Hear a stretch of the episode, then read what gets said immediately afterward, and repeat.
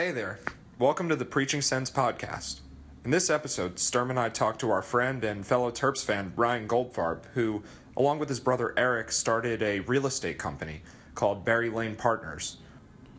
We talked about Ryan's business, uh, what it's like not having a typical nine to five, like we've talked about a few times already, you may have heard.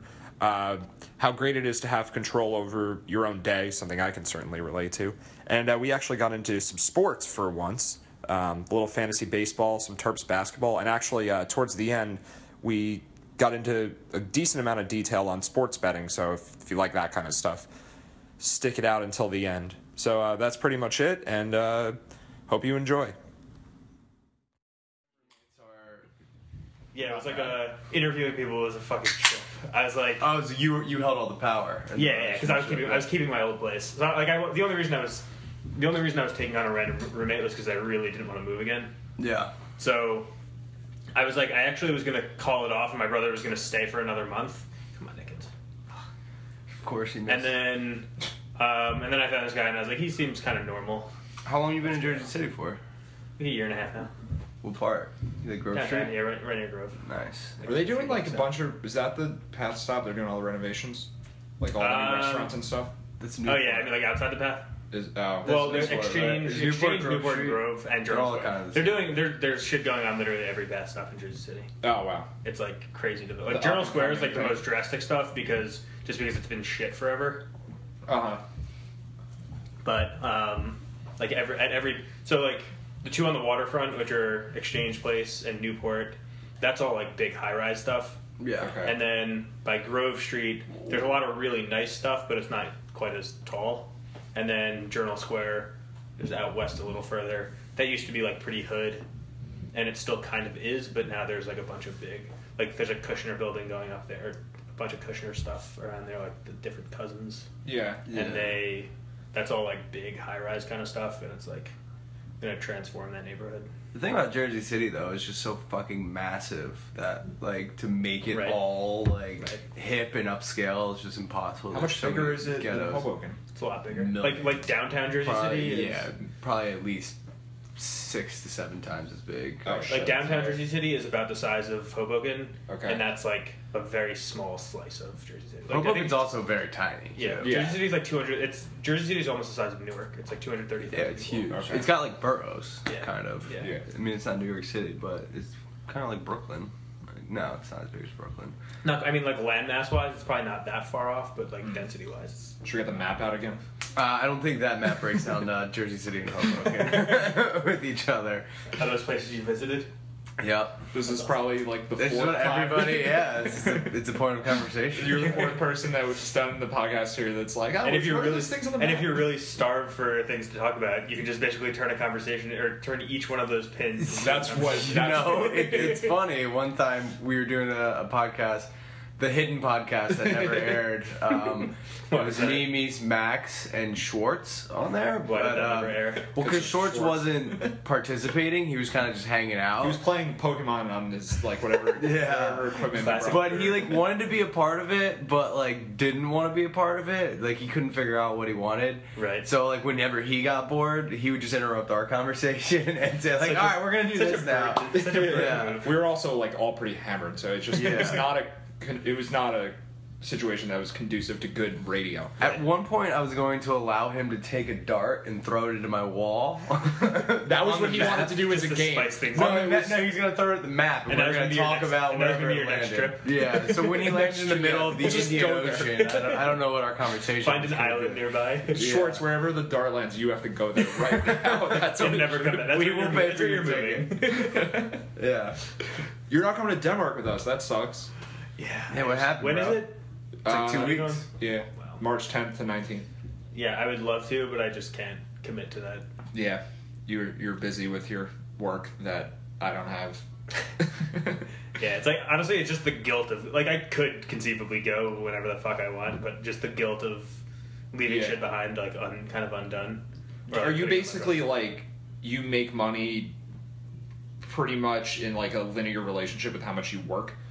Not exactly. I mean, like, so right now we have two projects. So we we've we bought we've bought four properties so far in Jersey City. Um, two of them we bought with the intention of renovating and then just selling. So those two, we finished the renovations and they're currently under contract to sell. So we're just going through the process. Like within the next month ish, they should both be sold. So that's when I'm going to really see like a payout. Yeah. Then the other ones, um, one of them is a rental property. It's just a three, like a building with three three apartments. Um, that we're just planning on holding in perpetuity. You're gonna be it's just for landlords. cash flow. Yeah. And then um, the fourth one we bought like two weeks ago.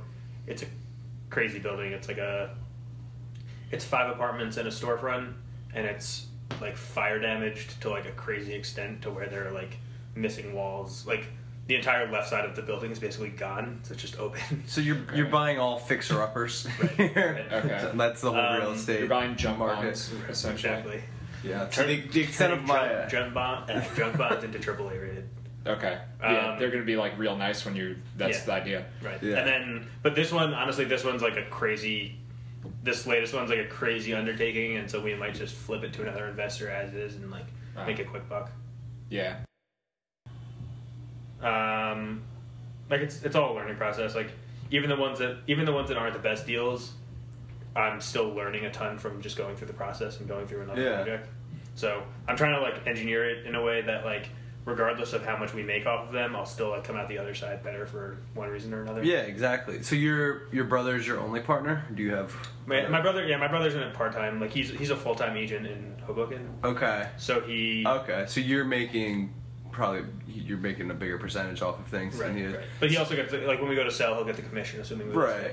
sell. So and then, and then we'll have we have investors Okay. on each like eh, like cash partners Okay. on each of the deals. Yeah, so thinking about I'm just trying to put it in terms of like a normal salary job. Like in order to make like your year your annual salary, you would need to flip like what, one or two a year or I mean, do you like, even look like from the one way? from the one that I, from like the first one, I'll basically be cashing out of that mm, almost what I made in a year at my job. But if you broke it down hourly, are you putting in the same amount of time for the same amount of Yeah, pay? Or are you do you- making so for the, one so for per the, so for the fl- it's all like it's so hard to measure because a lot of times like I'll space it out so weirdly or like I'll just do it like when a deal comes in like whether it's something that I've been looking at or something that'll come in through my network Mm-hmm. if it gets like as soon as it comes across just because I'm interested in it I'll start running the numbers on it and seeing if it's something I'm Okay. So it's like I'm a gray area, kind of what constitutes work and not work. Right, and, and like honestly, like so there's there's that side of it. Then there's like like I wear like 15 different hats. So like I'm doing, I'll be looking at new deals. I'll be managing existing ones. But like that all like each each deal has so many components to it. Like I'll be coordinating things on like the legal side with the attorney, who's Michael Stern's dad. Oh, really?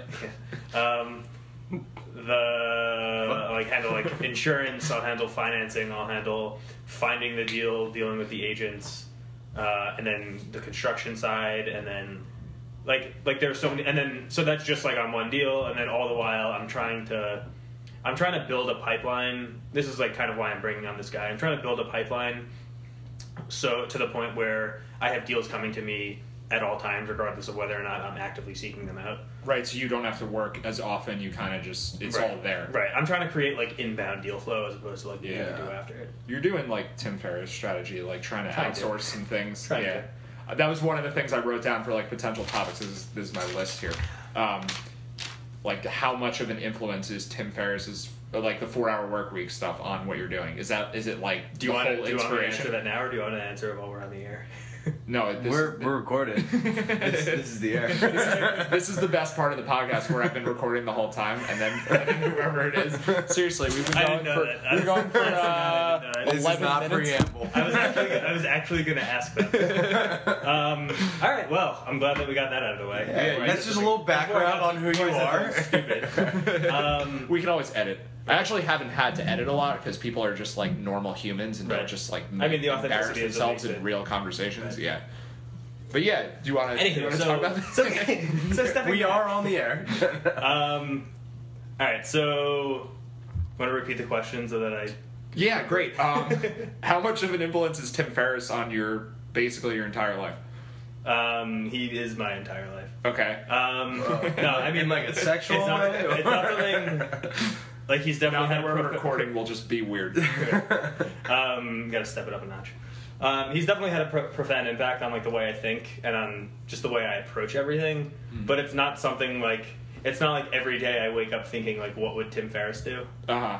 Um, I think it's just I've been exposed to so much of his work and so much of his mentality that it's almost ingrained in me to, to just think in a similar fashion. So I'm always just it's really just like kind of a relentless p- pursuit of optimizing whatever I'm doing. So That's if it's fair. whether it's like trying to find a better way to source deals or trying to find a better way to manage a project or trying to just come up with a better overall strategy that's going to govern how like every project that we're going to take on um, i think that's that's been a direct result of like the amount i've been exposed to him Mhm. um, having said that there are certain things that like i still listen to his podcast religiously. I still like have read his books recently enough that i re- remember a lot of the things that he's taught and like i've read his blog posts recently. Yeah. um, and anytime i do read something it's pretty easy to create some kind of connection to what i'm doing you're on a day-to-day basis. So then if i read something and it's fresh in my mind then i'll try to figure out a way to implement it into what i'm doing. Your work style, though, is it's like the perfect type of employment, like the line of employment for what he preaches. Like Yes you are your own problem- boss, so you can like sort of implement his Right. strategies. I mean, that's always been my long term goal. One of the toughest things, though, and I think this is this is one thing I struggle with when I listen to a lot of what he espouses, is the fact that he, he's. I think he's geared more towards like the tech entrepreneur, or more toward Right, like the yeah. like a more conventional business where there's a little more there's a little more scalability and there's a little more um, it's like more of a com- commodity component to it whereas what i'm doing is inherently localized and it's a lot harder to scale something that is so like no two houses are the same no two markets are the same no two equity partners are the same. So it's really hard to standardize things in that respect but I I guess from that standpoint, I have tried to do some things where like we'll we'll reuse the same thing. Like if we find something that works well, we'll stick with it and we'll try to figure out a way to systematize it and know that like the if we're if we're using it on one project, we want to know how we can replicate it on the next one if it worked. Yeah. So Yeah. that's similar, but that's, that's the whole Ferriss thing is just efficiency in your processes, Right. right. I haven't read a lot of Tim Ferriss, but I think a lot of what he preaches is in line with the philosophers that I've studied, like the people. Uh, the the great Joe Rogan, no, just like uh, you know, general general advice around like how to like a big topic we cover is going against the nine to five and like finding a career that works for you and trying to implement you know strategies in your life and not just like bucking against conformity and what is expected. And I, I think I, I can we back up a little bit and go into like how you got into this process because you were you were working at Wells Fargo. yeah. Right. Back to your nine to five. That's Yeah, like well, this our is big like- so- Yeah, Brandon, the other guest we had, he just quit his job and he didn't have a plan for it. So, like, how did you kind of come to the decision, like, all right, I'm going to quit my job, or this is what I'm really passionate about? so I've wanted to do this since I was like ten or eleven. Oh, it's been a weird. That's been a dream. As soon as I realized I wasn't going to be a professional basketball player or baseball player, I figured I'd go for something a little more attainable. You were able to make it till ten or eleven before that happened. True story. I, I, I used to yell at my mom for not marrying a black guy because I said that was when my chances. Wow. of being That's how you thought player went out genetics window. worked. You would just it would be you just Right. with darker skin. How It did was your just dad like, it was just like me. one? It would just take me to the next level. Uh huh. Sure. Um, we might want to edit that portion out. yeah, whatever. Um, if, you, if you want, we can always go back. Yeah, no worries. Um, anyway, so I wanted to do it for a really long time.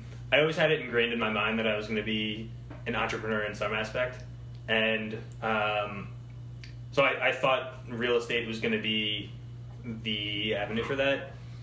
And so when I was in high school, I really didn't give a shit about school because I always knew in the back of my mind I was going to be a real estate investor, or a real estate developer, and I didn't think that there was any prerequisite to have like a fancy degree or any type of like impressive scholastic background. So I wasn't too focused on that, and I think in some ways it was good because it wasn't there wasn't like a total lack of motivation. It was just that I was going to focus on the things that I wanted to focus on. Um, anyway, so Which that what was kids should do, Right. really. Yeah. You Right. should build certain skills rather than fucking calculus, you know?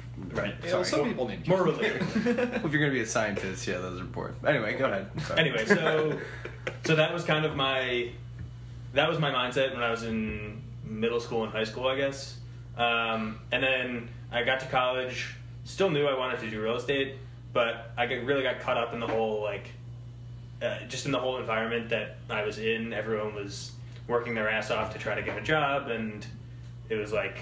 Were you in the business school at Maryland? Yeah. We all went to Maryland for listeners who are interested in that. And we're also Yes. watching the Maryland game while doing this. And I'm surprised that it took 14 minutes into the game for that to be noted. yeah. Um, So yeah, so I went to Maryland. I was in the business school there, and there was a lot of like kind of measuring up against one another. Oh, yeah. everyone was trying to get like the better a better job than their friends and all that kind of stuff. And I don't know. I, I don't know that there was necessarily a component of competitiveness there, but I definitely saw all of my friends who were in the business school applying for jobs and getting pretty good jobs locked up prior to graduating. Mm-hmm. So while I saw everyone else on that path, I kind of caved on my morals and decided I was going to do, do the same thing. Oh. And so I had a few internships that were real estate related, but weren't necessarily taken with the intent of translating into a job later on. Um, more so just to get some some good background for what I thought I wanted to do.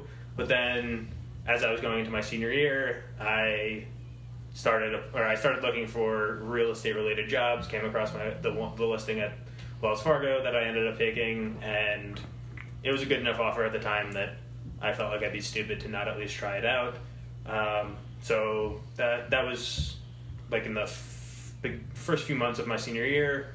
So I wrote out the rest of the senior year, then started in June, and within a few months, I remembered why I never wanted to do that in the first place. you worked there for a while after that, though, right? yeah, I worked, I worked there for like three years post college. Um, so I was a I was a true veteran. And so after that, so after a few months, realized it wasn't for me. Very briefly looked at other job opportunities, decided that that wasn't going to make me happy either. And so probably about six months into work there, I decided that I wanted my next move to be to go out on my own. So I spent the next like year or so kind of laying the groundwork for that. Ultimately got into my first deal. Um, and While you were still working at Wells Fargo? while I was still working, got into my first deal, was trying to juggle that project with working full time, which was a pain in the ass because one thing I've learned in this business is your success is going to be, at least when you don't totally know what you're doing, if you don't have a system in place, your success, success is going to be directly proportionate to the amount of time you spend at your project and spend being immersed Right. in everything. Yeah. It's like really kind of a sales-ish job where you like really need to. it was more so the management going. of it. Like I was I was banking on other contractors on contractors getting shit done, So and you need to and they were press just- them to do it. right. And I mean, it's, I mean it, a lot of it was just due to having a shitty first contractor. Um, I gave him too much control, and he just took it and abused it. Mm. Um, so from there, I decided like I realized I needed to be a little more hands on, which was also good because not only did it get get things done faster, but I learned a lot more by being more involved in what was going on. Um, then soon thereafter, um, my brother start my brother got into it with me, and he started to started to think that he wanted to do something along those lines too. He ended up getting his license and joined up with Brett, who I had bought my first place through. So my brother was on the agency side. Um, I was still working, but I was handling the the other side of the business Mm. on the projects that we were working on, and we were all the while pursuing other things. And then I just finally got fed up with the my nine to five and with that um, aspect of my life. Right. and so kind of on a whim like it all happened really fast like I, I always knew that my end goal was to leave there and to do my own thing but i went from it's going to happen at some point down the line to it might happen tomorrow really fast Mhm. and Yeah. finally just decided to make the move um, What was it like six months ago, or more, re- even more recent than that? it was in june Okay. i think like june 3rd or something was my last day Okay. So, yeah, I mean, I just uh, at, at a certain point, I just came to the realization that even though the timing wasn't ideal and that there were going to be some bumps in the road, there it, there was never going to be an easier time to make it happen. Like my the cost of not having steady income now is way less than what it might be. Right, you don't two, have any three, five years down the line. You're on your own. Right. So, um, yeah. So I made the move. Slowly but surely, been adjusting to it, Mm. and eight or so months later, I think I've finally found my footing. That's Nice. pretty interesting. Um, like the people at this table. So it sounds like you were pretty, pretty sad. Like you, it doesn't sound like you were f- afraid of your decision or like worried about. It. I mean, I'm sure there was some I mean, there, were, apprehension there was definitely it. yeah, there's definitely some trepidation with it. But you had a plan at least. You had you, like a pretty formulated. Yeah, plan. you weren't like going out on your own with Right. no, with no idea, You- which is kind of like if you put the context of this table, like you quit your job knowing what you're gonna do. Meese quit his job just to figure it out and do whatever. I'm sitting here wanting to quit my job, but too afraid to lose my income. So, so we're all You haven't kind of. said it on the on the radio yet. This is the Oh, first God. time. Don't tell my boss. If your Um, boss listens, I guess. Like oh whatever. God, that'd be great. Maybe she'll give me Can you the tell me the impetus. subscriber on on iTunes? Um. Yeah, I think so. If not, we'll be sure to send the link. All right, sure. Yeah, fuck it. Anyone can subscribe, but yeah, I think we can just like tell them. Yeah, I will we'll use send a the link pseudonym this episode, but um, yeah. Daniel Dermot. Stan Darsh. Yeah, that's me. Um, no, yeah, but I think it's it's pretty interesting because I, I mean, our whole our whole thing. I, I think I said already. Is like not wanting to be part of the nine to five. And when you talk about the culture in Smith, which was the business school of Maryland, I was not a Smith student, but I. I completely understand that pressure and that kind of uh, you know dick measuring that you were you were talking about there. Everybody, we had I had a couple friends in there, but like I took a couple classes in there, and everybody was super competitive and super like into like I'm gonna have the best possible job lined up right after college. Which when you think about it, that's what you're ingrained to one. It's such a rigid mindset. yeah, but like if you're you're telling a kid in middle school, like this is what you should do. You should you know work your ass off middle school and high school, study hard for the SAT, get into a great school, pursue what you want to do, and have a great job lined up right out of college. And you would say, okay, that makes perfect sense. There's nothing wrong with telling a kid that. But then at the same time, you know, it wasn't that rewarding for you. Uh, we have another friend who did that, and he's got a great job. He's making a lot of money, but he, I think he hates his life right now because he took on too much work. And it's like, how many other kids followed that path of what they were quote unquote supposed to do, and it turned out being like a, a huge, you know, error. Right. I think I think a lot of my friends. I mean, I can't speak to exactly how they feel about this, but I think on paper, a lot of my friends have very good jobs. But I would venture to say that seventy-five percent of them are unhappy, or at the very at the very least, not enthused about the work they do. Right. And I think there's, I mean, I think it's pretty clear that there's a problem with that. I think even going back to what you were saying before about how we're kind of trained to think this way. Um, I, I like I remember in middle school we were always told like, do your work a certain way or act a certain way because they're not going to put up with that In when high you get to school, right? Yeah, and then in high you're in school, high school, they're they're just like, prepping you you're not going to get away with day. that. in There's in college. In And college, they're like, you're the not real going to get away with that in the real Yeah, world. they're always prepping you for the next fucking Well, actually, stuff. you maybe can get away with it in the real Right. world. And then when you- Exactly. Then when you get into the real world, you realize that all of that was bullshit. Right, you can I do think- whatever the I- fuck you want. Right, I think there was more expected of me in middle school than there was in middle Yeah, I know, right? Uh, it's um it's interesting too that you talk about like people being miserable in their jobs but there's no way to distinguish the part that's miserable just from the job and the part that's miserable from not having control over your own life to like Right. be stuck on this path because even for me like I, I don't know if I've talked to you since then. I quit my job like a month ago. I was only working for I think three I months. Right, right. Um, I think this is probably the third time I've seen you, and you've every time I've you've quit- had quit a different you've job each time. I've had four jobs since college. One was an internship, so that was I didn't. That was your favorite one, though, right? Yeah, yeah, Trackman baseball. Shout out to Trackman. That was awesome. Doing They some are a baseball sponsor data. this episode. Yeah, we'll give them the free. I'm gonna press. have some of them on soon that still work there. Um, no, but the other three jobs I've had, um, I got fired from one where the company went out of business, and then the other two I quit. And I think the longest I've held any of those jobs was ten months. In three years, I've had four jobs that lasted like a year and a half total. Um, so yeah, like I quit. Also for like That's an some impressive record, by the way. yeah, let's just like linger on that for a second. Um, Let that sink in. yeah. Uh, so I guess what I'm doing is like filtering out what I don't like. Um, like there's some commonalities between me and you where it's like the the the search for having control over your day is huge. So it's not just like having a job that's more efficient for your time, because like for for you, you're now doing something where you like the work and it's like easier work and more manageable work. I mean, Right. maybe not yet because it's new, but in the long run, it'll be No, like I mean, even even better- right now, I would say that that fits. Yeah. that holds true. Um, but beyond just the work aspect, like people are happier when they can do what they want to do. That's definitely overlooked. Like, what's the point of making a bunch of money when the end goal is happiness? Where like, could couldn't you just circumvent it and like try to find the happiness and the work and like find some balance right away? Right. Like ages 45 to 60 are not more important than ages 25 to 45. If anything, they're less important. Right. Because 25 to 45 is now. That's You don't even know if you're going to make it to that. Exactly. Like you might die Yeah. before then. Who the Exactly. hell knows? Exactly. So it's been about ten minutes since we mentioned Tim Ferriss's effect on my life. Yeah, so I, I thought go it's about time. Let's bring it back up. We always yeah, mention our role models like a lot. Joe Rogan comes up Sam every Harris. episode. Sam Sam- Harris all the time. Yep. Um, so I, I think one other one other facet in which he's impacted me is I think one of his like overarching themes as well is like lifestyle design, and Mhm. that's been a big component of what I of why I wanted to do this because ultimately my goal is everything I'm doing now I'm doing with an eye towards ultimately rolling whatever money I make now into rental properties to hold in perpetuity.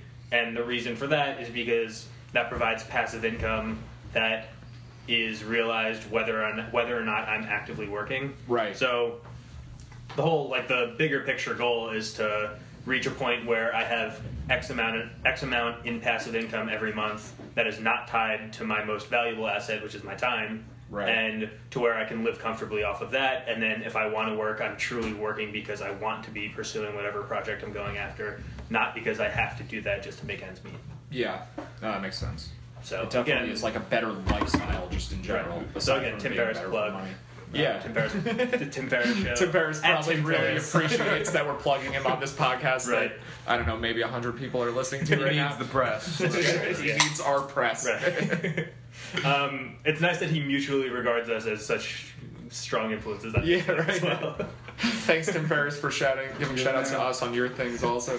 Anywho, um, so yeah, I mean, I would agree with just about everything you said. Um, I think there's, I, I know I personally have such a longing for control and for just being in the driver's seat. Like I'm, I'm a stubborn enough piece of shit to think that if someone else is doing something that I should be doing, I, like I always think I can be doing it better, and Yeah. whether or not I want to be doing it better is another story, but or whether or not I want to be doing it at all is another story.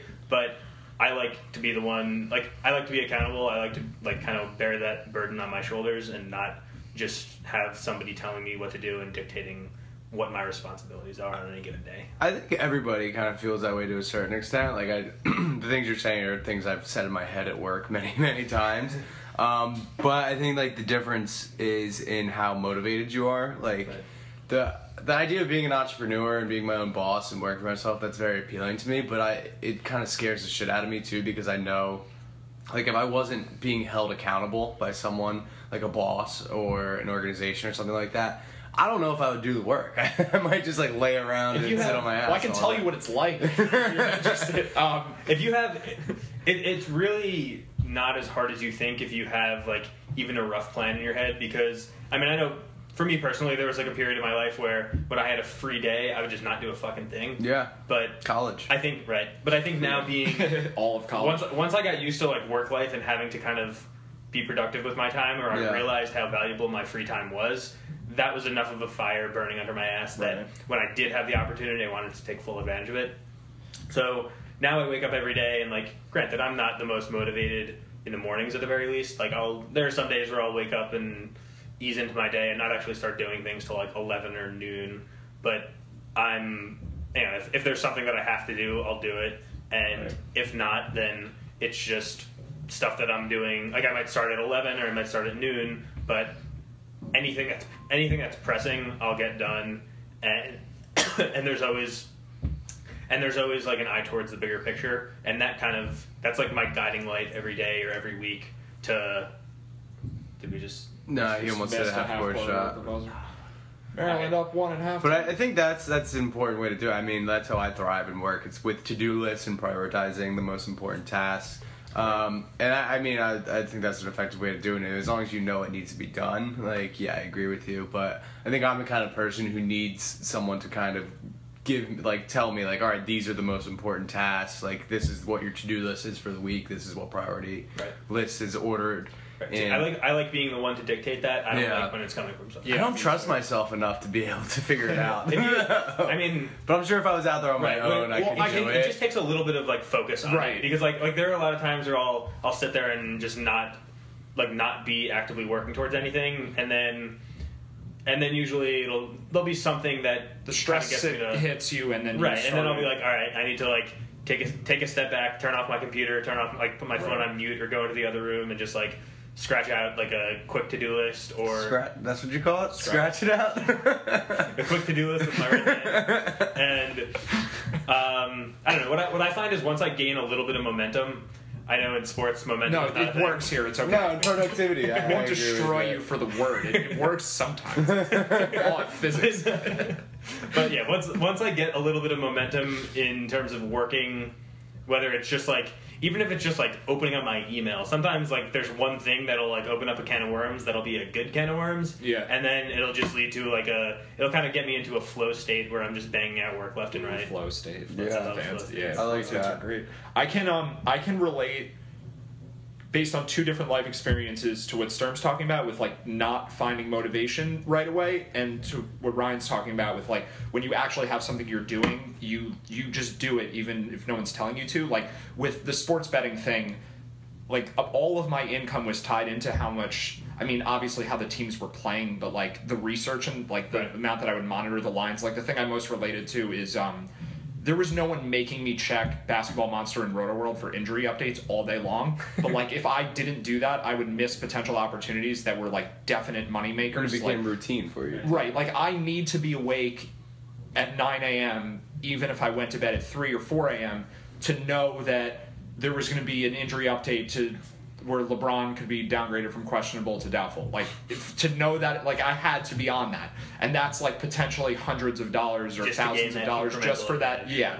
I mean that could be the difference in like the Cavs having a 60% chance of covering to 40% chance of Right. covering or whatever it is. So like if you have an, a tangible outcome that you're looking at then it's it's definitely much easier to stay on top of your shit Right. but like in other times i won't even say now because i like i have a loose idea of what i'm doing right now with like the podcast and blog and whatever it's more like in between but there have been other times where i've just been strictly not working and doing nothing and in those times like yeah i could be looking for jobs or i could be doing whatever but I would just like, yeah, if I had the free day, I would just have the free day and not do shit. So I totally get that fear. I guess the idea is you don't need a firm direction entirely to like be productive, but you need you need something. You need Yeah. something to do because yeah, let's say someone who has a job just quits and the only thing that they have going for them is that they might find a new job. There's going to be plenty of days where you just watch Netflix for 13 fucking hours and don't do anything. Like I'm sure Sturm, that's what you're concerned about if you don't. I feel like that would be all of my days. It also, it also helps. Like for me, one of the big thing, one of the big things was taking it seriously enough to the point where I was like fully invested in it, not just from the standpoint of like being invested in actual projects, but I had spent so many like countless hours at like networking events and hmm. trying to trying to just meet people who were in that same world, so that by the time I made the jump, I had enough people that like I don't want to say they were like accountability partners, but just like people people who I could check in with, who could who I could kind of relate to, and there were people who I just just from like even just from like seeing them in my Facebook feed or seeing them Yeah. like they were present enough that it was like a constant reminder of what I should be doing, and it again was just kind of that like sometimes it was just that extra kick in the ass that I needed to get myself back on the right track. I actually I listened to your um, other podcast with um, Grind Daily. Was that is That's that the the site? Right. Yeah, yeah. Um, Plug. Shout out to Carson Sweezy. Okay. you the man, Carson. we stole Ryan from you. He's our guest now. Yeah, and Uh, you guys, I will say one thing you guys have done a better job with is uh, when you type in grind daily and like you type in the first five letters, the first thing that comes up is grinder. Ooh. So, so I did, you don't encounter that problem with preaching sense. So, Yay. so kudos to you guys on that. Yeah, we picked a better name. Predator. No. um, and they do refer to their guests as grinders, also. They do. specifically, right? You're, you're a I grinder. actually asked about that. I said, did any, like has anybody Has anybody like questioned you on that? Has anybody brought that up? And I think he said I was the first. Oh wow, really? made me feel That's pretty shitty. surprising. We don't want to throw shade on Grind Daily here, though, but uh, It's an interesting name. Interesting, A- anyway, um, the thing when I was listening to the other one that caught my attention that kind of relates to what you were talking about is um, surrounding yourself with people that Right. sort of like maybe not role models, but like will positively influence you. Because you mentioned the quote where it's like I think it's a Tim Ferriss quote where it's like you're you are like the summation of the five people that Yeah, you, you're like your say five that closest friends. Right. I don't fully agree with the quote because like you can have I friends it's and like not a- act like them, right, but it's sort of like a loosely Right. like it sort of fits. It kind of Right. The kind the message there is it matters who you spend your time with. Right. So Well, I choose think it's yeah. Well, when you think about who you're spending your time with, I don't think it's just exclusively to the people you physically interact with. That's it what I could mean, be like yeah. Tim Ferriss is probably one Right, of the five right. people Like- like I you spend the most time with. Right. Yeah, Yes. Joe Rogan is the single person. Exactly. So it's like all Yeah. the philosophies you're subscribing to and like the the thought process because we our minds are developed from the world around us and how we perceive situations is based on experiences and when you go through an experience with somebody else you're you're sharing that with each other and you're kind of you're building on that together. So I mean, you know, we're growing together and you know, we're thinking about things the same way and when you discuss it it's kind of like how the media presents things. It's like how your friends are presenting things. It's it's warped. It's not what you originally thought of it. But it, I like that quote too because it kind of shows you how you got to be thinking. Right. about As long as you don't use it literally, because it doesn't Right. really like, work. I, like I, I, you definitely should not be walking around with like a checklist of like your fave five at, Yeah. at any point and just be like, are they measuring up today? No, I'm gonna. Replace, I have to I'm gonna this replace for Sturm him. with Mies. it was funny when I, re- I actually read that I was like I didn't listen to the pod yet but I um I was reading like your quotes and I saw that and I was like wow I, I like that like who are my five like I was trying to go through I couldn't really Yeah, I I've never to, like, actually, even, I've never even like consciously thought about it, but Uh-huh. it is definitely like in the back of my mind where, I, even, I don't know, I, it just it just really reinforces the impact of your environment and the people that you like whether it's like the people who you're physically with the people you're talking to Mm-hmm. the people who you follow on facebook or the podcasts that you listen Yeah. to like it all it all adds up it all kind of like I creates was a framework thinking of it in the sense that you were like more in the sense that you were explaining it, where it's like the people that you network with or the people you listen to, like don't watch SportsCenter, listen to like Sam Harris or something or whatever. I mean, if you find him boring or whatever, another person, Tim Ferriss for you, for Right. example, like actually get put Or ideas in your head that are smart or preaching sense, yeah, sure. yeah um, but yeah, like that's that's so important because so so many people just mindlessly take advice from people who they're just used to taking advice from. Yeah. And there's just no reason that you need to fill your head with these less than ideal ideas because yeah, I mean you should be you don't have to not be friends with someone because they're not in your top five, but you you can you can stop asking their opinion on every decision that you ever make. But Well- you should be careful with that that stuff at least But least. sometimes you don't really have a choice because like I was thinking another thing about work and like employment. It's like when I was going through my file, I was like, "Yo, like fucking people I work with are like in here." I Right, would it's your whole consider job, them right? close friends. Right. But this is something that always bothers me too. Is when you think about a nine to five job, forty hours a week, like you're spending with the same people. And it's like, who else do you spend forty hours a week Right. with? in your No life? one. Like, I don't spend forty hours a week with my girlfriend, like, or my closest Right, friends. even if you're anything like married, you wouldn't spend Yeah. 40 hours a week with your wife. at least not 40 waking hours Right, right. But it's like these are the closest people, and they're influ- influencing you whether you like it or not. And I would say, like in my five, like my manager is definitely one of them. And while you know we get along, we have a good relationship, I'm not necessarily sure. Like I would want that person Yeah, to be it's in my nice that you're five. now cognizant that he's going to be being sent to this It's a podcast. she. Yeah. so you're off on that. This one is really already. fun for me. Like I'm, I'm ecstatic that this is coming up right now. This is so awesome. Well, I, Someone's another- gonna be able to, to like hang out with me during the day if certain like this Oh, leads to you getting fired. If it leads to me getting fired, it was meant to be. yeah. one, one last thing on that Sure. whole note. Um, I one thing I found like talking to a lot of my friends, I'm always so out of the loop when it comes to like TV shows, and this is one of the primary reasons why. Like I don't. Aside from like when I really need to decompress, I don't watch a lot of TV. Mm-hmm. Um, like I haven't had a TV in the living room for like six months now. Oh, Like I have a TV in my room, and I have like Netflix and Right. And shit Right. right. to it. But like I don't, I I don't carve out time specifically to watch that. It's like if I'm really burnt out from like a long day of doing work or just like I need to sit down and like do nothing and have my mind in a vegetative state, then Yeah. I'll put something on. You don't um. You But I don't. read, Prior- like, I definitely don't after work. No, I, don't- I definitely don't politics? prioritize TV. The only, Yeah. literally the only thing that I prioritize watching on television is Maryland, and now Planet Earth. Oh fuck yeah! Shout out to Planet Earth, baby. Planet Earth. David Attenborough, I you're the watch man. Planet Earth. Oh, I love Planet Earth. so good. But So you um, don't- You, don't get watch really sports, high, watch that- Planet Earth, and then watch Planet Earth 2 after that. Okay. Okay. Because Planet Earth 2 is like 10 years more modern, so it's like, the Human Planet's good too. That that was the season in between. okay, what about Life? I've been like, I'm like Life. halfway through Life. Is that Life's Planet. Earth or? It's also David Attenborough. Is it? It's just so It's good. dope. I mean, not Yeah. just for when you're stoned, but just Right. in general. I've honestly, I've never even watched it high, but I've watched it Really? not high, Oh, and it's man. amazing. So I can only imagine how good it is really high. maybe do like one of each. um, yeah. I've also never been Yeah, high go. before, listeners. Oh yeah. I, Me I- neither. No, I don't have. I don't have an employer, so I'll, I'll. I'll you can just put it on me. Like I'm the one who smoked. Yes.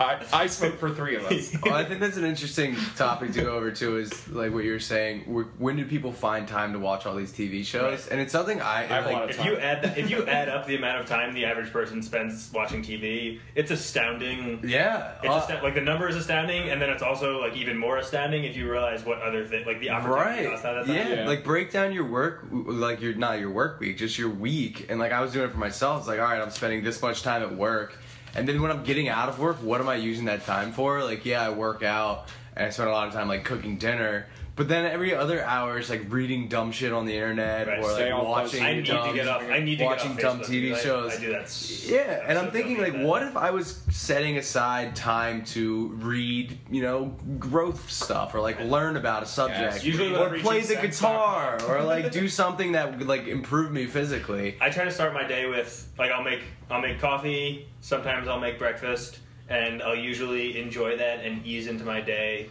with a podcast or two. Yeah. While I'm doing all of that, Mhm. and it's just like I do the same thing. yeah. Right. I, I I need that like I need that kind of mental stimulation because that just kind of gets my mind going and gets my mind like awakened. Right, but at the same time, another thing I realized, I think like yesterday, it kind of like dawned on me, is that I'm filling a lot of my empty, quiet moments with someone else's thoughts. Like I was like laying in bed last night, and it was like it was like 11:30. I go to bed around 11:30 midnight every night. And I was like, oh, I'm not that tired yet. Let me put on a podcast just while I'm falling asleep. And I was listening to it, and I was like. What if I just like took the time to sit here and think to myself, like not just Yes, quite meditate, but I- just exactly, like I- yeah. reflect on things Right. like that. And I was like, why am I filling my thoughts with someone else's, you know, bullshit on Russia? Like the podcast You've been reading about. the blog, haven't you? Um, That's uh, something I do. Sure, yeah. um, but yeah, like if people just took time to sit and reflect on their own day and like their Right. own personal growth areas, like how much more productive could you be in that? If you were devoting time, I, I mean, Ferriss probably advocates for like time, um, you know, management. He advocates well, meditation too. Yeah, Probably yeah. too. I mean, I've definitely started meditating from Tim Ferriss. It's been Yeah. about ten minutes, I think. I got it from Sam Harris. I'm sure it's Yeah, he- whatever. They're all. T- Yeah. Sam Harris has been on Tim Ferriss. and- Yeah. I don't I think, meditate. and I think he he's actually um, Tim Ferriss has I think referred to Sam Harris's meditation. Guy, is it a guy? He has a guided meditation. Yeah, he's He- I to think that a few he's. times. I think he has an app now, or is making an app. What's it called? Um, I I don't no, I don't know. Headspace is a meditation app. No, Some some Sam No, no, Harris I don't. fan. I don't think he hasn't. he hasn't released it yet. Okay. That's yeah. Sa- I'm a Sam Harris fan. Yeah. Um, Poser. The um, yeah, right. Not a poser. I listen to him like every single day. The one um, Ugh. the You direction listen I to more Sam Harris than Sam Harris does. I don't think that's definitely- possible. That guy listens to more shit. Than, Sturm thinks Sam Harris is like really, really narcissistic for some reason, and I just don't see it. I haven't- he was a dick to Hannibal on this one I don't know. podcast. He was not my That's right. favorite. He was not my favorite interview on I'm the not a Tim fan. show. I. He he's- has a he's boring way of interesting. speaking. Yeah, I think I that, know I think that. that might be what it is because like I've I've when I've heard him referenced in other ways when it's like oh Sam Harris says blank blank and blank I'm like oh that's so interesting but it's not interesting to me Right. when he says if it. it's relayed from someone else Right. who is interesting, then Yeah. it's I just like I think wow, I just don't a like the messenger but I like the message Right. That's so important in how messages are spread too. Is the personality of the messenger, really, and like if Right. your writing personality, your podcasting personality, people aren't going to take onto it if they don't like you. That's why I'm doing uh, open mic nights so I can try to be more entertaining. I started doing stand up last Where at? one. Just like Maxwell's Around and Hoboken. Mulligan's in Hoboken. Sweet. Yeah. Just Let me know to, so I like, can be heckle more you. interesting. Well, I'm I'm waiting on uh, on Brett to give me the okay, but at some point when he does one of his shows, I'm gonna like do intermission. Open. Oh, So maybe, maybe I'll open for Brett at his at Hoboken Bar show that he's doing. That'd be great. Maybe I don't know. I don't know if it's Maxwell's happening Friday soon. night to see Brett and Meese, everybody. It's gonna be Well, released well, prior to well, for sure it's Brett, but I don't know if I'm doing it yet or not. Brett Still will want you to practicing. do that. Yeah, So- I don't know. I don't know. Also worth it's noting idea, we're- so I don't know. Also worth Oh, noting cool. we're recording at Sturms so that Brett can continue to practice for Friday's big night. Yeah, we've left the apartment to give him the acoustics of the apartment to himself. You mean the studio? The, studio that you live in? Yeah, the 205 Hudson studio. Right. We support you, Brett. Um, See you Friday. all right, let's um, let's move in this. I guess this will be the last direction, so we can cut this off before. Is that the last direction or the last direction? That's funny. Erection. Let's all. Yeah, let's do one more. I hope I haven't had my last erection. um, I can't remember my last erection. but yeah, we'll we'll finish this up. Equally uh, concerning. what? That's weird. Should Well, we just talk kidding, about I that? have No, Just kidding, I have one Wait, right now. I- Our last direction will be Goldfarb's last direction. And go. What do you got, Synergy. Goldfarb? um, all right, let's move on, kids. We've done. We've done. Yeah, we can probably do another 10, 20 Keep minutes. going. It Still Um, feels fresh. But what I want to talk about is Ryan has fit this trend that seems like almost every one of our friends has hit where we just like don't watch sports anymore.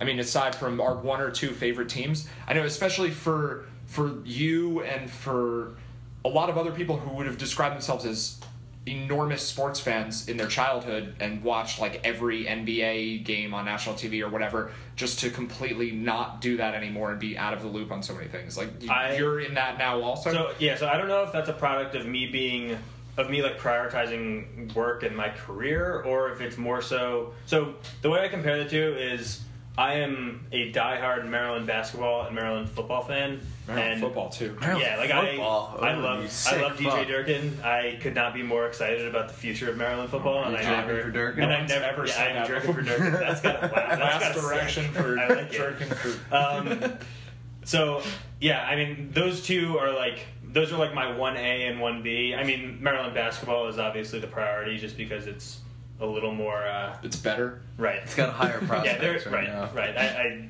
it doesn't seem like something that's going to drive me to insanity. Um, but I would say I will say that because like since since my Maryland fanhood has blossomed, my my uh, like I'm a Knicks fan, Yankee fan, and Jets fan, and have been since I was growing up. Uh, since I've grown to love Maryland, I think those have kind of suffered. Um, Oh, you attributed some of it to going to Maryland and s- the replacing right. those teams So with right. So the way the way I view it is, I was I just happened to be born in this area, and I just happened to be like my dad happened to be a Knicks, Yankees, and Jets fan, so that was who I adopted. Yeah. But outside of that, and and Five you know, you're closest people. Right, they're like- network. right. like You're for the English same sports. thing. Um, but I mean, like, there's are the nothing. network, yeah. There's nothing unique around here about being a Knicks, Yankees, or Jets fan. Yeah. No. Whereas, like, I'm a Maryland fan because I went to Maryland and I have a vested interest in the university. I have a That's vested an interest in the interesting team, outlook. and I just connect with them a lot more than I ever can to a professional sports team. So, I think that is probably a bigger reason why. Um, I still watch like professional sports, especially football, because it's pretty easy to be like a casual NFL fan. yeah, But- although the two of us probably watched three total games combined between the two of us this season. The only Really? game I watched start Really? to finish was the Super Bowl. Really? yeah, I watched the Um, Super Bowl and I watched the Packers Cowboys game in the playoffs, and that was that was it. I watched you- nothing the whole regular season. Were you a if big fantasy guy? Yeah, I mean fantasy football especially. I'm kind of like You I've still kind of are? went- yeah, um, yes, but like this year especially, like this season especially was it was a stark contrast to like prior seasons because I'm used I was used to being in my office like at my desk. Um, Oh, when I was to at do, Wells. like, right, check so I would just- fantasy team. Right, so it was just like it was it would be just like a mindless crutch to just Just click scroll Rotoworld or click my for- team and just right. Yeah. And so it was really easy to stay on top of things. This year, like I don't think I put in like a- in any of my leagues that were waiver leagues, which I think was all of them. I don't think I put in like a single waiver claim because I was just never in front of my computer on a Tuesday or whenever they're due. Yeah. Yeah. And um, so it kind of suffered a little bit this Has year. your fantasy baseball team suffered? Do you think because of the same? you mean because I was finished in 14th last year? Yeah, Goldfarb came in last. Last. I think year. I- it was I- basically a surrogate for the all worst- of my cheating and crazy Right, moves. right. Yeah, I, I was the complete. You were a feeder team to my team. Collusion. right. Um, yeah, No, I think was- the I was only penalized moves- already. and I think the only moves I made were m- me hounding me, and I'm like, okay, it's easier Yeah, to just make a leave deal me with him right alone. now than it is to just It's been um, it's been mine and my brother's fantasy trading strategy for our entire lives. Is just annoy the other people enough to get their players. and you just like- spilled your secret sauce on Uh, oh, thi- here right now. This is something I'm doing. I um, I'm basically going to be compromising like a lot of my secret sauce because I'm starting um, baseball podcasts soon. nice. Um, I'm going to record one soon that's like an overall preview, and I'm actually going to do one for every single team. as part of preaching sense, or Yeah, as, as part of it. So now I have to actually do it now that I've Wow. set it on the live thing. The anti-sports otherwise you're gonna blog's gonna be a on sports Twitter. Yeah, right. Um, there's no one who really tweets at me as a result of this, but whatever. Um, just yeah, wait until they have shit to call you out for. Right. Well, soon when I start saying dumb things about baseball all the time. But yeah, it's, I think I'm gonna start doing like an exclusively baseball segment of this. Now, is that because is that because you think baseball fits most closely with this, or because baseball, baseball season is upcoming, or because you are most passionate about baseball? All of those, definitely. I like baseball the most of any sport in terms of in terms of following. Like I still probably won't watch that many games. Is that because of the quantitative nature? yeah, of it? probably. Like I still like playing basketball the most in terms of any sport, and the Rangers are my favorite team in sports and hockey. But as far as just like being familiar with a sport, baseball, like following sport. a sport as a whole. Yeah, like I I'd rather scroll through Rotoworld for MLB than than any. Yeah, I prefer that to any other sport. Like the other ones all just make me angry, and I don't care because what- they're not quantitative enough. I, I, I don't know. fully embraced it. football. We've talked about this a lot, like why football is so dumb, and Roger Goodell kind of ruins the sport, and I don't know. It's just like a It's hard to root for those guys. yeah, and it's just like a it's a sport that's general. football is a sport that's generally watched by like people who are drunk, and it's like a pretty unintelligent overall fan base of the sport. And baseball, you get like Modern a day lot. gladiators. Yeah, exactly. And baseball, it's like a much more intelligent thing. It's like an intellectual kind of sport with more strategy. I, and I just, I just happen to like it. I don't know. It was the sport I played Shat. first in my life. I was gonna say I never would have really pegged you as a baseball guy. I actually, before I joined the Livingston Fantasy League in 2012, I hadn't done fantasy baseball like at all since elementary school. Wow. Oh, elementary school. Yeah, I, I didn't. I played baseball and I just didn't. I don't know. It's sort of a new thing. I guess I read Moneyball and I was like, I like this now. I think that's actually a what turning happened. point for a lot of people. Yes, I, I read the book and then I read the book the day before the movie came out and then I watched the movie and I was like, this is great. This I, is gonna I'm gonna my do entire life from here on out. yeah, yeah, pretty much. But I don't have. I don't even have a favorite team. I don't. Actually, like, did you grow up as a Yankee? yeah, fan? yeah, yeah. I was Which a one? huge Yankee fan until maybe 2007 Till you read. no, football? when they won the, the World Series freshman year. when they won the That World was Series what, freshman year of college. 2009? Right, 2009. Yeah, that was the last year that I like really cared. I cared. think I'm the same. And then it's just like whatever. The Yankees are boring. I don't. know. I think like not having a favorite team makes sports more enjoyable though. I mean, at least when we were like gambling and Well, like, when we're gambling, fantasy, we I like gambling team- makes sports more enjoyable. Yeah, true. Maybe We that's what it was. diehard Bills and Indians fans for like a Yeah. long time out of nowhere. But a point I made earlier when Mies and I were just talking was like, I care about Maryland basketball the most too, and I can care about Maryland sports. Like Maryland basketball is the only sport I watch. But I was thinking like, we were talking about how dumb being devoted to a sports team is, especially if that team's like Yeah, doing it's so shittily. so it's like It you're is. devoted to it, and they have never done anything for you. They do not care about you at all, and you're putting all of your emotion, your money, your attention, like all this shit into a like something that doesn't even know you exist. And it, like doesn't make sense to- at all. I think it goes back to like our inherent need to feel a part of like a clan of some sort. Yeah. It's a And- tribalistic thing. Right, right. I guess tribal. I, I guess a tribe would be more. Yeah, we want to be part of this Maryland tribe. Right. But we um, were part of the Maryland tribe, you know. Like I When we went knew, But I think, but I think, like, I think that's why everyone likes to relate to a sports team. Sports team. It's just another. It's just another tribe to connect with. It's, Right. It's not like it's not like they expect the players to reciprocate their Yeah. feelings to- towards them. Please answer my tweets or Right. I'm not going to watch anymore. It's not that. Right. It would be nice if they answered some stuff. but I Every so guess often they do. the college um, the college fandom is a little more logical at least because like you Right. went there and like I don't know you sort of you maybe met some You of the could- players you you, saw also walking around like, campus like if you're thinking more about it logically, like you could, this might be a stretch, but you could think about it in a way that, like, if your sports, te- if your if Maryland football were to suddenly get on the map, then there's going to be a flood of new uh, of new applicants to the school, and Yeah. then that's going to drive up the academic standard, and then suddenly your degree is more valuable. Right. Okay. Yeah, I think that's that definitely a stretch, yeah. and that's not that is definitely for the record that is not why I would want Maryland to succeed. But I, a- you could like, it's a lot easier to say that I will derive some benefit from Maryland succeeding than it is for me to say I will derive some benefit from the Yankees succeeding. Right. Well, it, at least in terms of ego, you get the benefit. You, you get more of that benefit too. And like most importantly, we can say F Mako F Penn State. yeah. That. Yeah. If we beat Penn State, like that's that's Yeah. enough of a reason. Fuck that school. Yeah, like if Maryland wins the national hate them so championship. I don't really know how I would feel. Like I know I'd be really, really happy, but like when the Giants won the the Super Bowl in yeah. 2008, like I was so fucking pumped. Like I felt like on top of the world. It was like one of the greatest feelings of my life. And I was, now I'm thinking back on that. I was like, why did I care so much? and it's like after you see it happen and you see it happen twice, Right. you lose like the will a little bit. But like if Maryland Throw a little shade at Jet fans there. Oh, sorry, Jet fans. Uh, Oh, you guys never I didn't win, mean it. I really. I don't know what sports do anymore. I'm. I'm just so numb to Well, it since all. I can assure you, since the last time you followed the NFL, the Jets still suck. Okay, that's good. Yeah, they were 32 in DVOA this year. They were actually the worst Ooh, that's bad. I know that. That's the last place. They're 32 teams, and they were last. yeah. Um, I want to.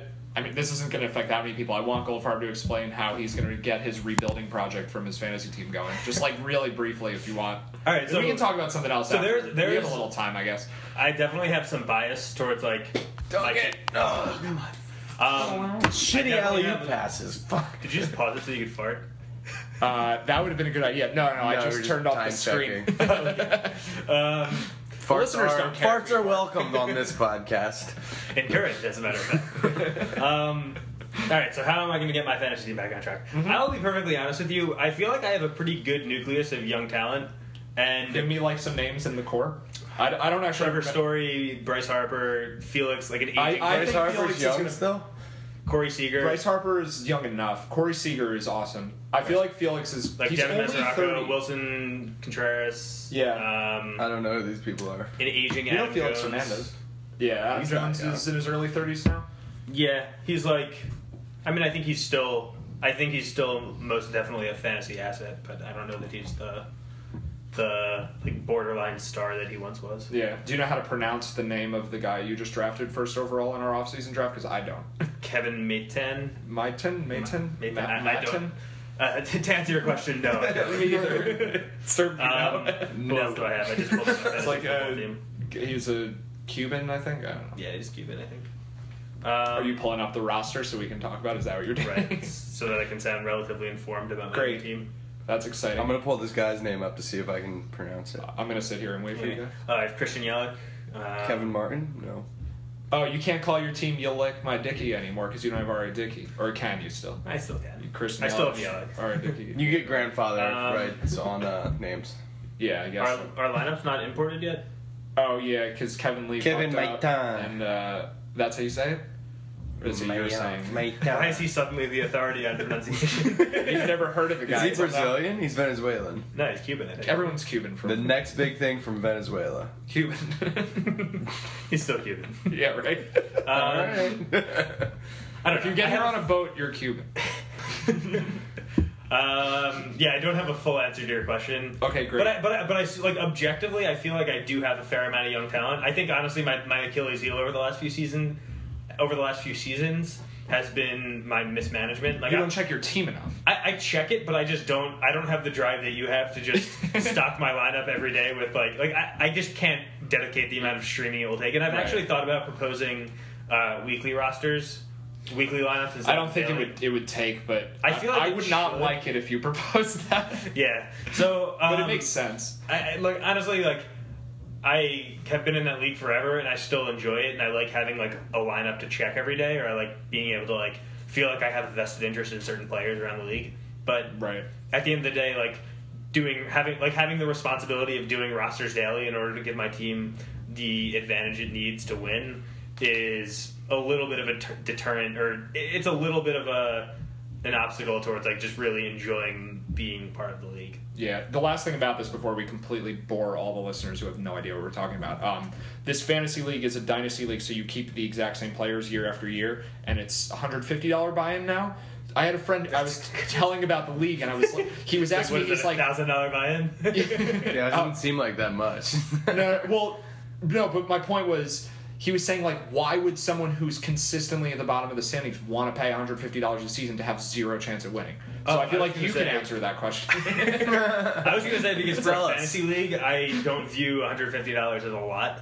Like but it's I- more than most leagues for for like any really. for basically any age. I think Maybe so. my friends are all degenerates, but I feel like all my How much are your football leagues or, for? Like two or three, I think. Oh, really? That's kind of why I got out of fantasy sports. Just 'Cause they're too like cheap, all right? the leagues. No, it was just adding up to too much. right, but I each was- league was probably no more than like a hundred each. Yeah, but I didn't feel like the invest, like the amount of time you Oh, put sure, into it yeah. was worth the I don't know. investment. For uh, like, I for, feel like that's the concern Yeah, though, where it people was. For me it's to too amortize little the- money to care so much. for me to amortize a two hundred or three hundred dollar like league fee over sixteen weeks of the NFL season, Right. for like ten or fifteen dollars a week to feel like invested in football, that is a small price to pay in my mind. Right, but for baseball, does it make you? I guess it makes you feel a little bit invested. Like you're not Yeah, going to really no, watch any baseball games for your players, but like there's. And I think there's also because it is a dynasty league.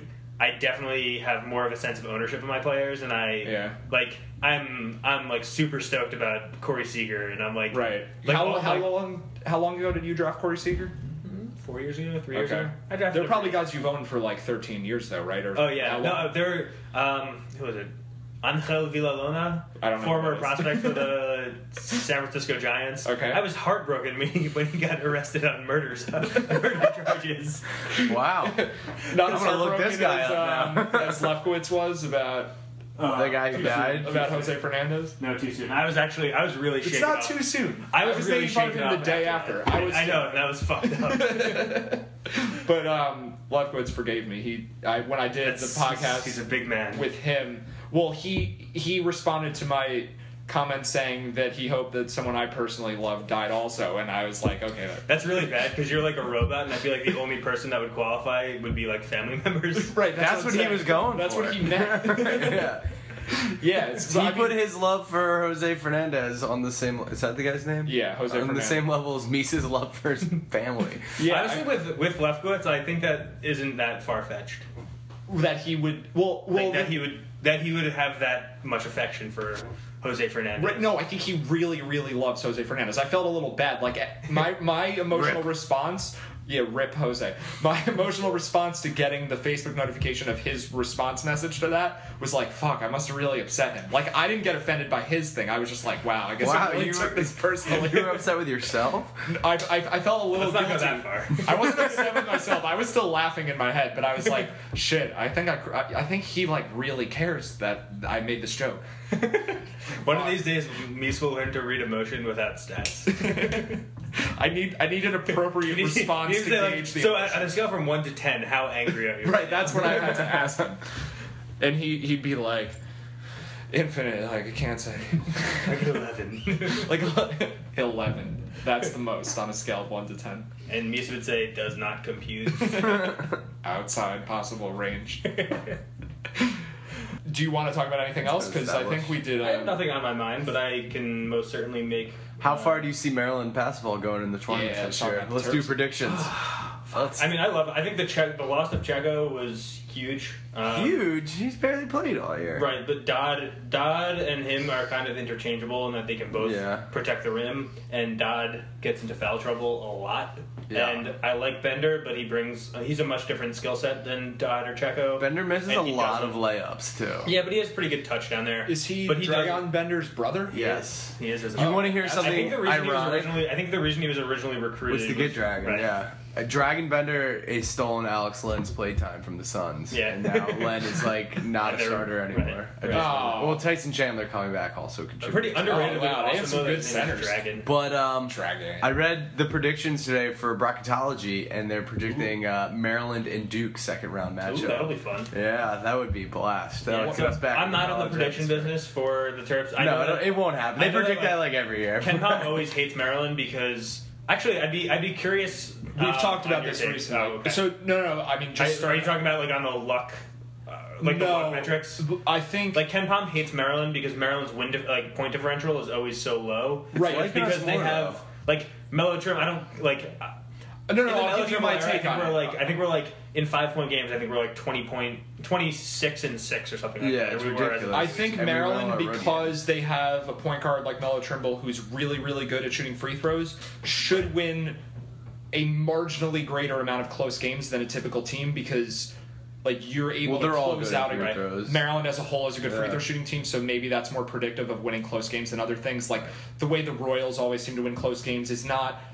It doesn't matter that much. There's like a small factor where like a team can be built a certain way where they happen to be better winning close games. But So yeah, in, base- in baseball, what's the parallel to being able to? um, pinch runners, I think, would be the key thing for the end of games. Like the Royals always have fast guys on their bench who are like pretty bad. Yeah, bullpen too. Do you think that's Do you think that's more so a product of utilizing it correctly, or because they construct their team I think it's both. specific fashion? I think it's both.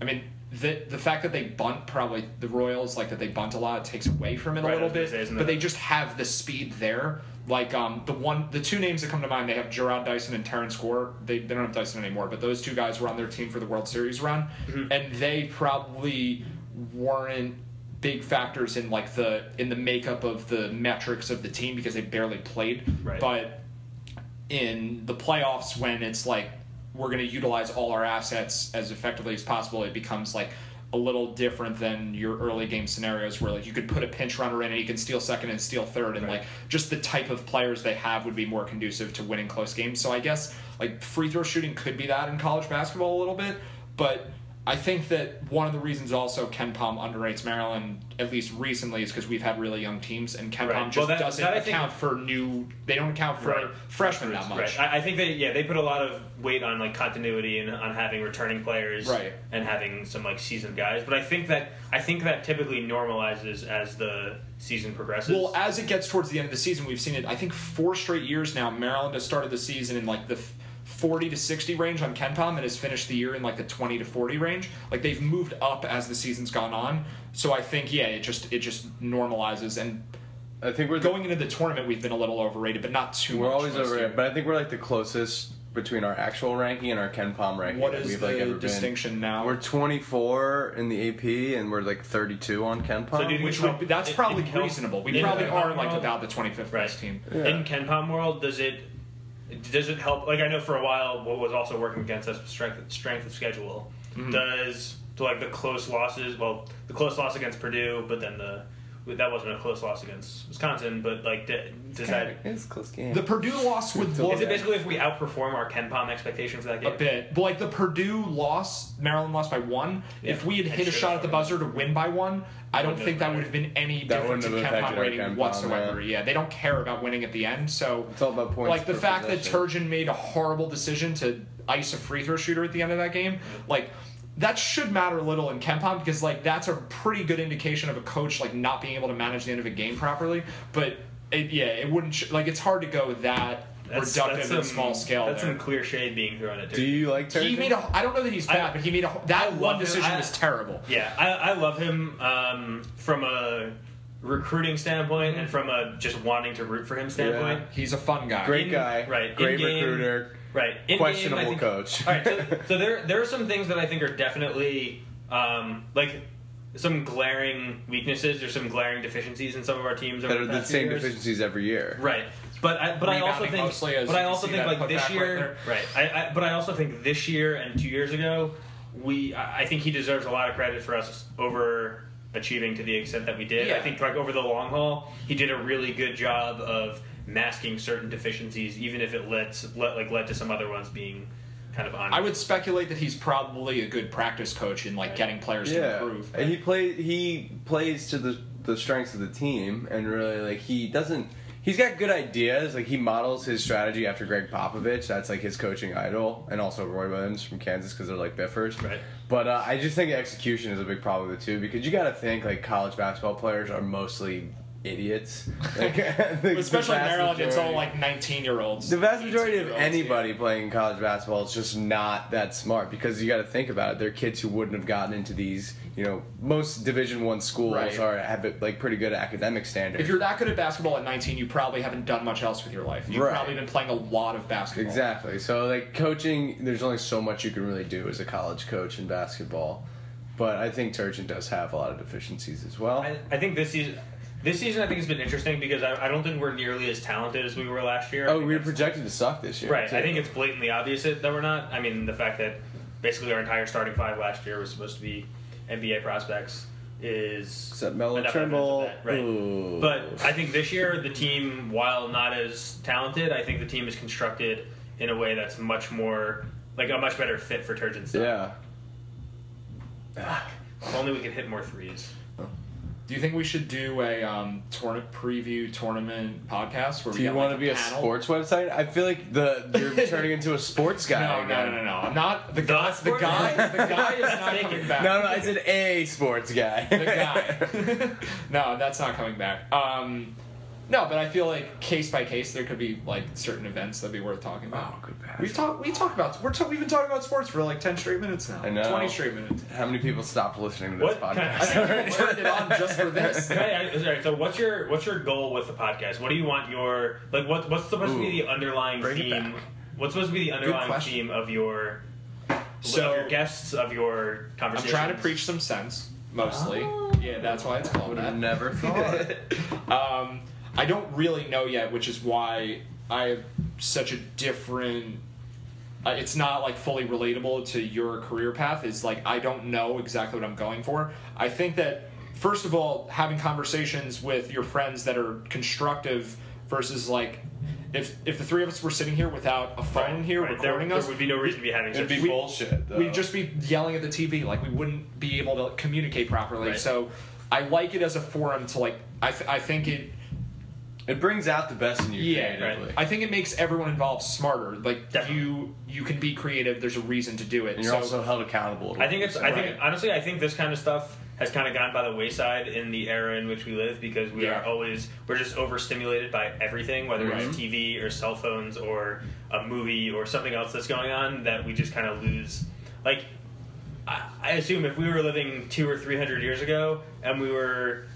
We were uh, congregating at Maxwell Tavern when it was like a legitimate old school tavern. seeing Mansions in the Sky release party. I, I have a feeling like when we would go there and have our have our like weekly pint, we would we would do so pint. with like over some like legitimate stimulating conversation. Well, our Granted, we might not have been as we might not have been as educated as we are we'd today. be really but- dumb, but we'd be trying. yeah, but Right, the stimulants exactly. back then would be like the political state of Hoboken. And I mean, we'd be we'd be de- debating whether or not George Washington should seek a third term. Right. Well, because uh, as human beings, you're just looking for distractions usually, and the distractions back then would be more relevant to society because there was less bullshit and Right. Netflix and fucking BuzzFeed around like that. And now there's so much more to consume too. right.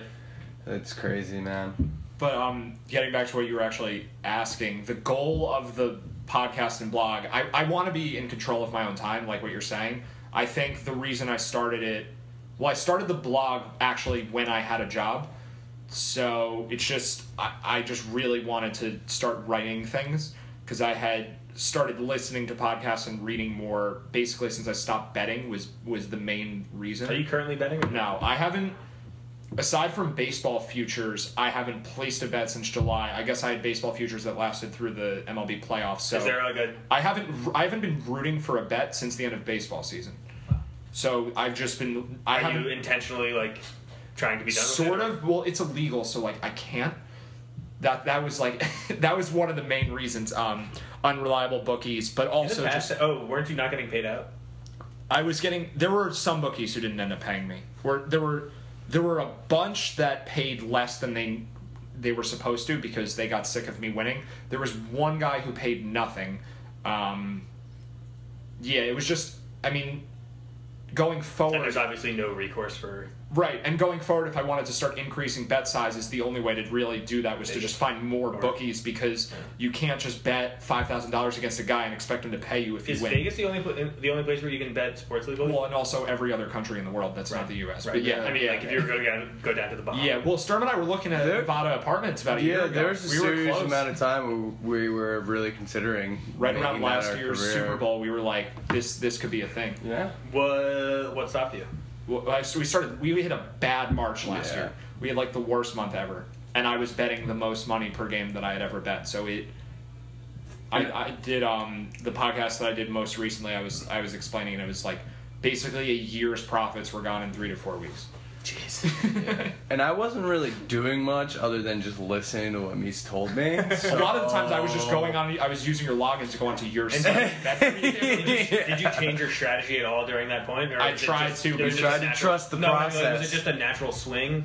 It was it was a, Like, it was it was just- mostly I would say it was mostly a natural swing. Some of it was well, there was definitely Oh a my ton of bad bankroll management where I was trying to like re- recoup losses where I like needed to get it back. So is there? mentally, Did you have a Did you have a uh, a system for determining how much you were going to bet on each game? It was. It wasn't. a, it wasn't that rigid of a system. It was it was sort of arbitrary, but it it was was it just basically supposed to be consistent? yeah, the more the higher percentage chance of the higher expected value of a bet, the more I would bet. It was it was roughly that. So was there like a confidence interval or something on a certain bet, or that was that was hard because I, you could God. sense that certain types of bets are more variable than others.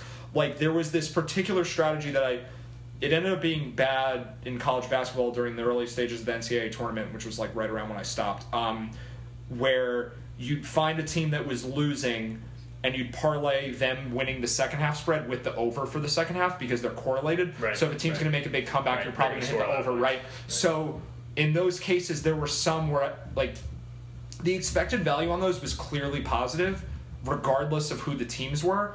But it got to a point where I started betting them on every game when I was like really chasing losses. Right. So if any team was down 20 at halftime, I would just parlay them with the over, and I bet a lot on those. And I would say maybe I, hit, I had a stretch where I hit like three out of 30 of them, Mhm. where the break even point, maybe I needed to hit nine out of 30. jeez? So I was well below, but like, And yeah. what was the probability of hitting nine out of thirty? um, Higher than hitting three. Well, no, no. Let's say it, it pays out. Lower Two, than anything. it pays out two point six to one. So yeah, it, it's like roughly nine out of thirty. The probability was a little bit immeasurable because the correlation, like if they were two independent bets, it would only be twenty five percent. But I was thinking of it more as like forty percent because they were pretty highly correlated in a lot of mm-hmm. cases. So I was expecting to win like ten to twelve of those, and if I got lucky, like there were times where I hit like eight out of ten of those in a stretch, and they'd all pay two point six to one. And there were a bunch during February and March that were very close to winning. That just like team would miss a shot at the buzzer, or they'd foul when they didn't need to, and it was like mm-hmm. right there, and then you lose by a point. It was so stressful to watch those ones where it's like you need this team in the over for the second half, and they go on like a seventeen to one run in the first two minutes of the half, and you're like, I won, Right. and then. And then for whatever And reason, the like pace slows up, or the, the pace slows up and they, they end up coming back and winning the game in overtime but or they get it to overtime and then they end up like losing by nine in overtime so you don't cover the spread anymore Right. it's ridiculous yeah so i guess if in that particular run where i was betting tons of money on these parlays i hit 11 out of 30 or even 8 out of 30 instead of 3 out of 30 i might still be doing it honestly like it, it was I would. There were a couple games where I think the biggest parlay I made, I bet like two grand to win fifty two hundred on just a random. I think I can't remember what the game was, and but like that they, kind of parlay, like a halftime one. yeah. And I Were you doing mostly like live betting, Well, there was a lot of the other thing or was that like how you would kind of hedge and? somewhat, but also there were a bunch of these illegal sites where you can bet after seeing action happen in games. So a team could come out of a timeout and hit a three, and you could bet on the line that existed before they hit the So you were three. just basically arbitraging the timing. Y- Yeah, the, I mean, during when it was good, there was one time where I had the Mavericks and the Pelicans who were playing against each other, both at two plus two and a half against each other. So I, I bet it at two, basically at the same time because there was like a glitch in the site. I had two grand on each team. From the same source, or yes, from the same oh, source. so I think clearly I, a glitch. I had two grand on each team. It was One of those cheat bets. no, but well, the lines didn't exist at exactly the same time. It was like I bet one team at plus two and a half when they were winning by two, and then when they went down by two, I was able to get the other team at plus two and a half. Like it was within a minute, within a minute of each other. Um, It took some fast reflexes. yeah, it, de- it took. Yeah, you would just be like clicking. I Your two, computer clicking speed was at a rate that my eyes couldn't even. I need. I want to get that back. Though. clicking, clicking computers, I was really good at clicking. Um, Did you, did you uh, speed up your internet for all of this stuff? no, but Schwartz actually did that recently, and I wanted to be like, well, why didn't you fucking speed up the internet when I needed it? It would save me hundreds of thousands of dollars, hun- tens of thousands of dollars. I don't know. Um, but in this particular game, I had two grand on each side, so it was literally zero dollars to win four grand. That the margin would be two or less on either side, Right. and I think the Mavericks won by two in overtime, and it was like one of the best days I've ever had. it was just so fun. That's so yeah, that was like one of my main strategies. So the, I guess theoretically, I mean, I would I would certainly expect to win if I was still doing it, but I just the, the unreliability of bookies makes it. And also, I mean, we talked about this already. Most of this podcast, like the time investment there. Right. I was working eighteen-hour days, and I wouldn't call it fun. I mean, I like sports, or I liked sports, but it wasn't. It was very, very stressful. Like I would think I probably took years off my life rooting for like If you were- a shot to miss at the buzzer, and it was like heart palpitating, like You were an addict. coming out of my chest. You were definitely Yeah. addicted. To There were gambling. many addictive tendencies in that in that whole thing. So was sure. it? So if there were okay, I I have two questions. One is if you were still if you were living in Nevada right now, for example, or if you Yeah. were living in We'd Vegas, be and the finishing up our year lease still- right. Yeah, if we had moved, yeah. What's what would If you if you were living in Vegas or you were living somewhere where this was legal yeah. And you had experienced the same thing with respect to swings and volatility of We- payouts and talked stuff, would you this. still be would you still be gambling? Sturm and I were talking about if we experienced if we moved to Vegas last February and experienced the same March Right. that we did, we would have left Vegas in April. For sure. Really? We would have tried to. Or we would just live there for like a year just wanting to kill ourselves like- the whole time. Well, my plan was gonna be to get like a job. He was gonna- I maybe would have gotten a job, too. I wasn't gonna take like stake my entire livelihood on gambling. I was gonna Right. try to get like a job so I would have some kind of income and then supplement it with gambling. But Uh, I probably would have wiped myself out too. and then we would have been I at lack blackjack tables and not who the hell knows what would And happen. And then my, my partying second so much. question was, um, Oh my what could have been. Fuck, what were you talking about before that? What was the last one? Um, the other thing, do you have a specific question about like the betting process? No, what was the last? What was the story you were telling? The telling? Mavericks Pelicans game No. or the parlays? You're talking about going to going to Vegas. Uh huh. I like Betting doing this, trying to still. rehash it. We can do- we can definitely work through this. Um, We gotta Being Jamie addict. pull it up. What it was we were talking about. One of your best days. Yeah. no, it was like a general thing. If you okay, so oh, do you you said you were addicted to it? Right. Yeah. Do you miss it? I miss it. Was it hard to stop? First of all, being when I was winning, having money coming in all the time, like I, I was basically just one of my favorite activities was just look at the cash in my closet and be like, "This is so awesome." and then I would, yeah, and I would like buy food for, or buy I'd buy drinks when we go out. I think there was that one time we were in DC. I bought like 17 Fireball shots just because I felt like it because I won like, I mean, I won eight grand in a day. I was like, obviously I'm gonna buy It was shots. a good for time to be your friend. I was very I'd useful. be a dick if I didn't. Right, that's what it actually felt like. Right. Like you worked and made two you hundred were dollars making today, me and I money made. and paying for my stuff. yes. um, so yeah, winning. I was definitely addicted to that, like the the being able to just splurge at at any time, always was just so fun. If you had kept winning, you might have been like a cabinet member right now. Yeah, right. Well, I think part of it probably was too like you enjoyed being really good at it, and like Yeah. I think with I'm if you were if general, the podcast was blowing up with hundreds of thousands of hits, you might show those same kind of addictive tendencies. right, tendencies. which I don't think. Maybe you just have an addictive personality. Well, I do a little, but I also think like I think you get addicted to like being good at I like, that Right, like, I've- I I've- like that we've turned this episode into like What a am I referendum addicted on to? well, it's like a productive addictiveness. Really. No, no, I definitely am addictive. And, like today is the I I didn't exercise today at all because I I realized I hadn't taken a rest day from working out in like 45 days. Jeez. Because I haven't been working, so I've just been like going to the gym a lot. And yeah, it's like I think I'm definitely Kidding me? I'm definitely addicted to that too. I don't know. I just get it. It, it definitely is what Sturm's saying though. Like when you're good at something, you Right. just want You to keep wanna keep doing it. it, and that's certainly built into my personality. So when I I, started, I almost think it's like being in like a a persistent flow state where you're just like Yeah. you're kind of in the zone like not not every second of every day, but like you wake up and you know what you're doing and you're excited about it, and then you go to like you end your day kind of on the same like high note. Yes, it definitely it, it definitely was like that. Um, I would say though that when I started losing the like it was a different type of addiction when I was winning versus when I was losing. Um, when you're winning, the addiction is just like it's like you you'd equate it to working really hard. Like I didn't I didn't not go out on the weekends because of gambling, but if I was at a bar and a game I had money on was on, I'd be like I'd be Right. glancing at it the whole time. Was that was, So that, was that because you needed to know how your bet was doing, or I because you were going to potentially put another bet in? Like was it research, it- or was it just purely were- like monitoring your bet? I would say sometimes it was research, but in specifically in the cases where I just knew I was monitoring and I wasn't placing any more bets, like there was it was just some stupid West Coast college basketball game that was already in the second half. Like there was no way to bet any more Right. money on it. It was like it was just fun to watch it and sort of like count the money in my head. If if this hits, I'll be up eight hundred dollars today. If it doesn't hit, I'll be up four hundred. So I'm just Right. rooting for it, and it'll be more exciting if it hits and doesn't hit. Yeah, it was Outside just of like an injury or something like that, were, was there anything you'd ever?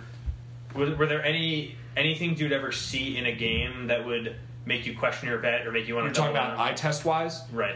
That Like, did do you believe in the eye test? I believe that it has merit, but I I tried to be very careful with that because there's well, the first thing I did is I stopped watching games with volume on because the announcers will fuck up your entire Fake news. perception of the game. Yeah, the announcers are fake news. So I turned off the volume and I'd be watching Netflix or something. Like I I didn't watch Breaking Bad when it was on the air, so I I remember binging it roughly a year ago. I watched the entire show and I would be watching games while I was watching Breaking Bad. And then you just glance up at the score. Right. So yeah, I was not listening to the announcers, so there was none of that. Right. Um, yes, it would mostly be my perception of the game would change only due to an injury or Jesus. in terms of eye test. The God one has the thing worst hands.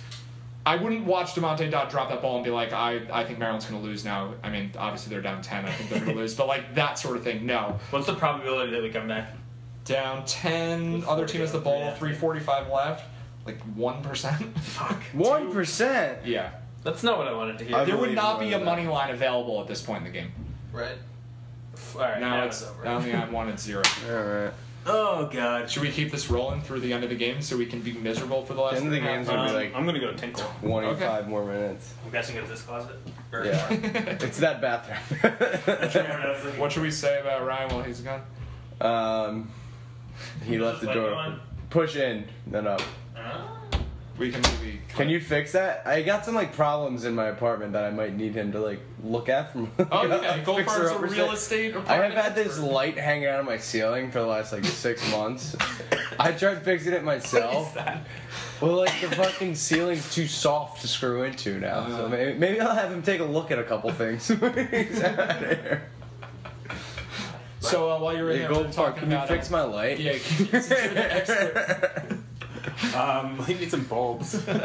Well, I have bulbs. I need to. what's- Like, is it is it just not the screw fell out of the ceiling, so like I went to try to like like gold part in. Right. I tried to screw that back in, but the like the ceiling is so soft that the screw Yeah, you wouldn't definitely. take. Is, it, is there water? Have you had leaks and shit in here? No, but probably. Yeah. Some I mean, usually soft drywall is, or soft sheetrock is Yeah. water damage. I know. Um, We're getting him to prove his expertise on the air. do you do like hands-on fixing No, up? I'm literally like I'm illiterate. But no, I, okay. So my brother is very good, like hands-on with things. I can tell you exactly what needs to be done, but you don't You want to don't put a know how to power, it. power bill in that. yeah. Do you um do you want to plug your business at the end for those who have made it through the last segment of bullshit? That That's thirty minutes of. Um, honestly, the only thing to plug is follow us on Instagram, even though it has provides like zero value. great. What's your Instagram? Barry Lane Partners or Barry underscore Lane underscore Partners. Is that your name? Yeah. What does that mean? Um, Is that there's the- a park in The the street you grew up on? no. There's a park in like the main area where we Oh, it's, Where we it's invest. a cool Ooh, card. business cards, fancy. yeah. Managing I'll take a picture of partner. one and use it on the in the show notes. Please do.